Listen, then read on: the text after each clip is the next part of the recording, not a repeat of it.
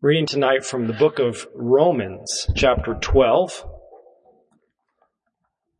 We'll look at verse 18 through 21. Romans, chapter 12, beginning at verse 18. It says, If it be possible, as much as lieth in you, live peaceably with all men.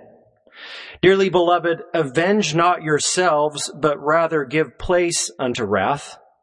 For it is written, Vengeance is mine, I will repay, saith the Lord. Verses 20 and 21, Therefore, if thine enemy hunger, feed him. If he thirst, give him drink. For in so doing, thou shalt heap coals of fire on his head.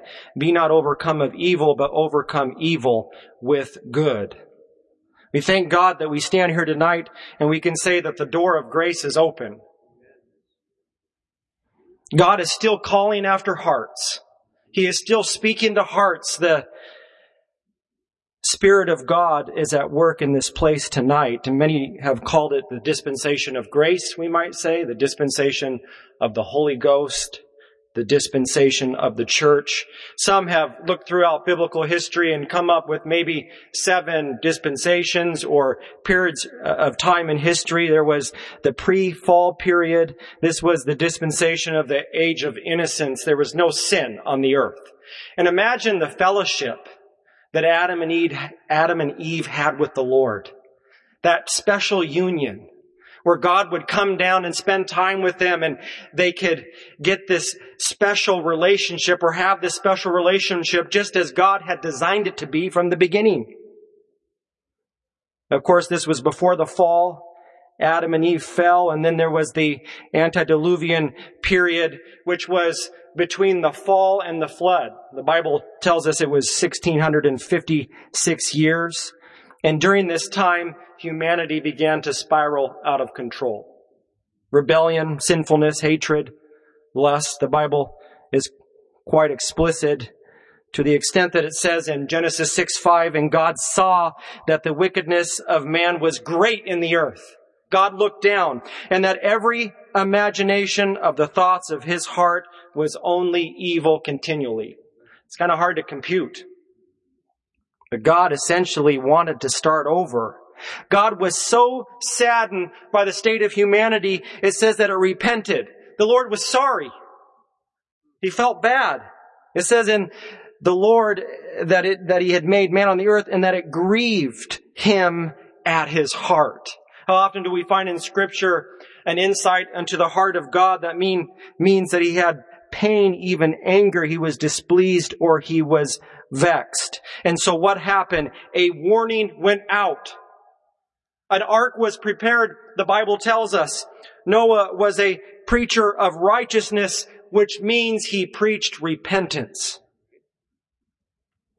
But the Bible teaches us that only eight souls were saved. This was the second dispensation. Immediately after the flood, we find a new era, era on earth. The Lord gave, you might say, humanity a second chance. The Bible tells us in Genesis chapter 8 that human government was set up for the first time, and over time, after a number of years, we get this place called the Tower of Babel. What was humanity doing once again? Well, we find that often when humanity gathers together in dense populous areas, areas, excuse me, that sin becomes rampant. And that's what happened at this time. God had told uh, humanity to spread and disperse throughout the earth, be fruitful, fruitful and multiply. But humanity wanted to build a structure up into the heavens. They wanted to be like God. They wanted to be as high as God. And God had to force the hand of humanity. And at the Tower of Babel, He created confusion in order for humanity to disperse throughout the earth. Then comes what we know as the Abrahamic promise and ultimately the law, some refer to as the fourth dispensation, with, which led to the period of the coming Messiah. Jesus Christ, one that would come that had been laid out by the law and the prophets. Very clear specifications that Christ would come and fulfill all of it to the very letter. The death and glorious resurrection of Jesus Christ, making it all possible, fulfilling all of it through Jesus. And that brings us to today, the dispensation that we are living in. And we want to tell you tonight that we honestly believe that we are in the final hours of this dispensation. You see, it's been approximately 2,000 years since Christ came.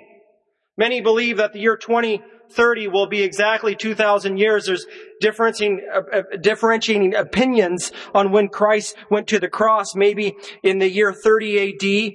Perhaps uh, he was born in three years before uh, zero AD. We don't know for sure, but we do know that we're close, and that's what's important. And we want to tell you tonight that the vengeance of God is coming. It's a reality. It's inevitable. It's been predicted in detail very precisely in the scripture. It's all been laid out. A time in which the day of man is over. The door will be shut and the day of the Lord will begin. We know that the day of the Lord is at hand tonight. I saw a shirt a while back that read, let heaven invade earth. And really, this is the period of time that Paul is referring to here in the 12th chapter.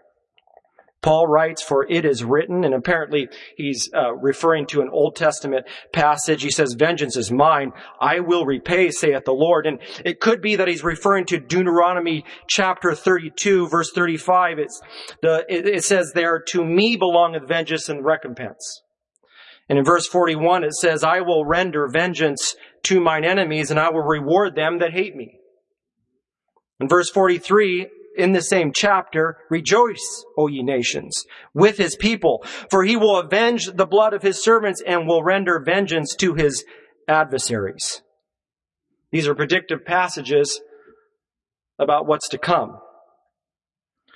But what stood out to me is that when we get to the New Testament, there are only seven places where this word vengeance is used in the English.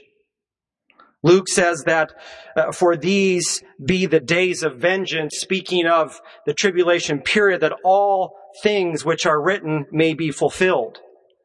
And we find in 2 Thessalonians 1 8, another one of the seven locations where it's used. He says, in flaming fire, taking vengeance on them that know not God and that obey not the gospel of our Lord Jesus Christ, likely referring to the revelation of Jesus Christ when he comes to execute judgment. But I believe that when we think about the personality of God, who God is, his focus, his primary attributes, if we look throughout the scripture as a whole, it's not of vengeance, but it's of grace. It's of forgiveness. It's of mercy. The, the opposite or the antonyms for the word vengeance are forgiveness, pardon, the sympathy of God, or we might say grace. And we say that we live in the dispensation of grace, but if you just query that word grace, you find that it was applicable to all dispensations all of God's plan. In fact, it's highlighted in 159 verses. That word grace is translated in the scripture, uh, in the English today. Throughout every dispensation, it says, but Noah found grace in the eyes of the Lord. Thanks be to God. It says in Exodus 33, 17, and the Lord said unto Moses, I will do this thing also that thou hast spoken, for thou hast found grace in my sight, and I know thee by name. If you have a relationship with Jesus, the Lord knows you by name. You have found grace in His sight. You have found favor in His sight because of the blood of Jesus, because of what Christ did at Calvary for you and me. In Psalms 84:11 it says for the Lord God is a sun and shield. The Lord will give grace and glory. That's what he wants to give you and me. No good thing will he withhold from them that walk uprightly. Those that walk as God would have us to walk in this present day that find grace. We have fellowship with God today. Proverbs 3:34 Surely he scorneth the scorners but he giveth grace unto the lowly. How was it when you came to Jesus? You came in repentance. You came lowly in heart. You came lowly in mind. You asked for forgiveness. You had to acknowledge your transgressions. We did. And in so doing, God forgave us and He offered grace. The vengeance of humanity is much different than that of God. I read from uh, Culture Frontier article about uh, notorious examples where humanity has executed vengeance. Apparently there was a, a, shoemaker. His name was Pierre Picard. He was, he was wrongfully framed by his three buddies. He was put in jail. It wasn't fair. It wasn't right. He hadn't committed the crime. So after that, he spent 10 years planning out and acting his revenge. He poisoned one of them, apparently. One was murdered. The other one he stabbed to death. Very sad. Frank Eaton, he witnessed his father being killed when he was only eight years old. And so he spent his life becoming a, a, marksman. He was known as Pistol Pete. He tracked down all six of the gang members and finished them off. Apparently, Julius Caesar, he was kidnapped at the age of 25 by pirates, and he told them, and it was for a ransom, he told them what he was going to do to them, and, and they apparently didn't believe him. After he was returned, he sent a sh- ship of soldiers to seek out those pirates, and revenge was had for sure in the worst of ways to those pirates. But you see, God's vengeance is much different. It's not like the vengeance of man. First of all, God offers mercy. God offers forgiveness. God offers a way. And that way is open here tonight. A door of grace is open, a way of deliverance, a way of escape. He did in Moses' day. He did in Noah's day. He did in the day of Sodom and Gomorrah. God's vengeance is based on His justice. It's based on His holiness. It's based on his righteousness. It's because he is perfect in nature and he must judge sin. But we must warn you. We are obligated to warn humanity judgment is coming.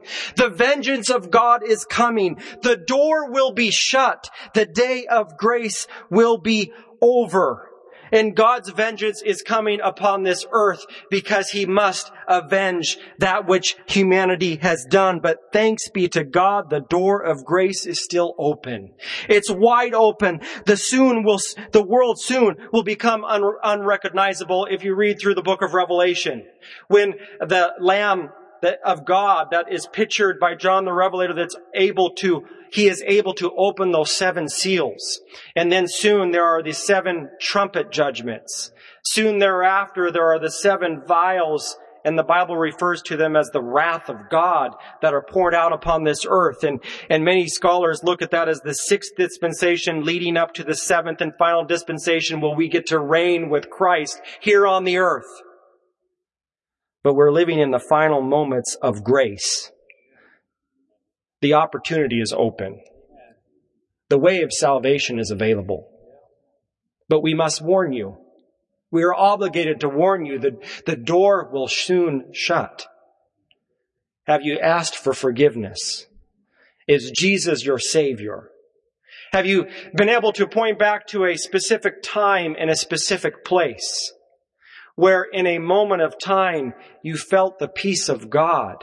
What we talked about in Sunday school this morning, that the Spirit itself beareth witness with our spirits that we are the sons of God. And, and Paul goes on to say in Romans that we are heirs and joint heirs with Christ. Beyond our imagination, we are adopted in as Gentiles because the day of grace is open. The way of salvation is available. God can save to the uttermost. If you're in a state where you feel like the Lord's not talking to me, that's the old enemy. That's evidence that the Lord is talking to you. God is calling after you. The night I got saved, I, I, I, wrestled with is God talking to me, hoping He would talk to me, not sure that was the Lord talking to me. I believe God's talking to somebody tonight. I believe God is, is showing you that that door of grace is open. The way of salvation is available. And part of that way of grace is that you might be sanctified. You might be made holy. That that carnal nature might be eradicated. Might be completely done away with through the blood of Jesus. You see, the blood of Jesus does a perfect job. It cleans us up entirely. We are made holy, holy through the blood of Jesus that we might be made ready for the baptism of the Holy Spirit. And we know that the latter rain was nearly 120 years ago and, and there are parallels in the scripture about 120. We know we are close. The Bible tells us we would know uh, the times and the seasons and to be aware. The whole point of the signs are to get us ready and we can make it. We want to be ready. We're going to have an opportunity tonight. If you're listening in, you don't know the Lord, you can pray at home. Pray here at these altars tonight. The song is 349. We have an invitation to be saved tonight. You can be sanctified and filled with the Holy Spirit.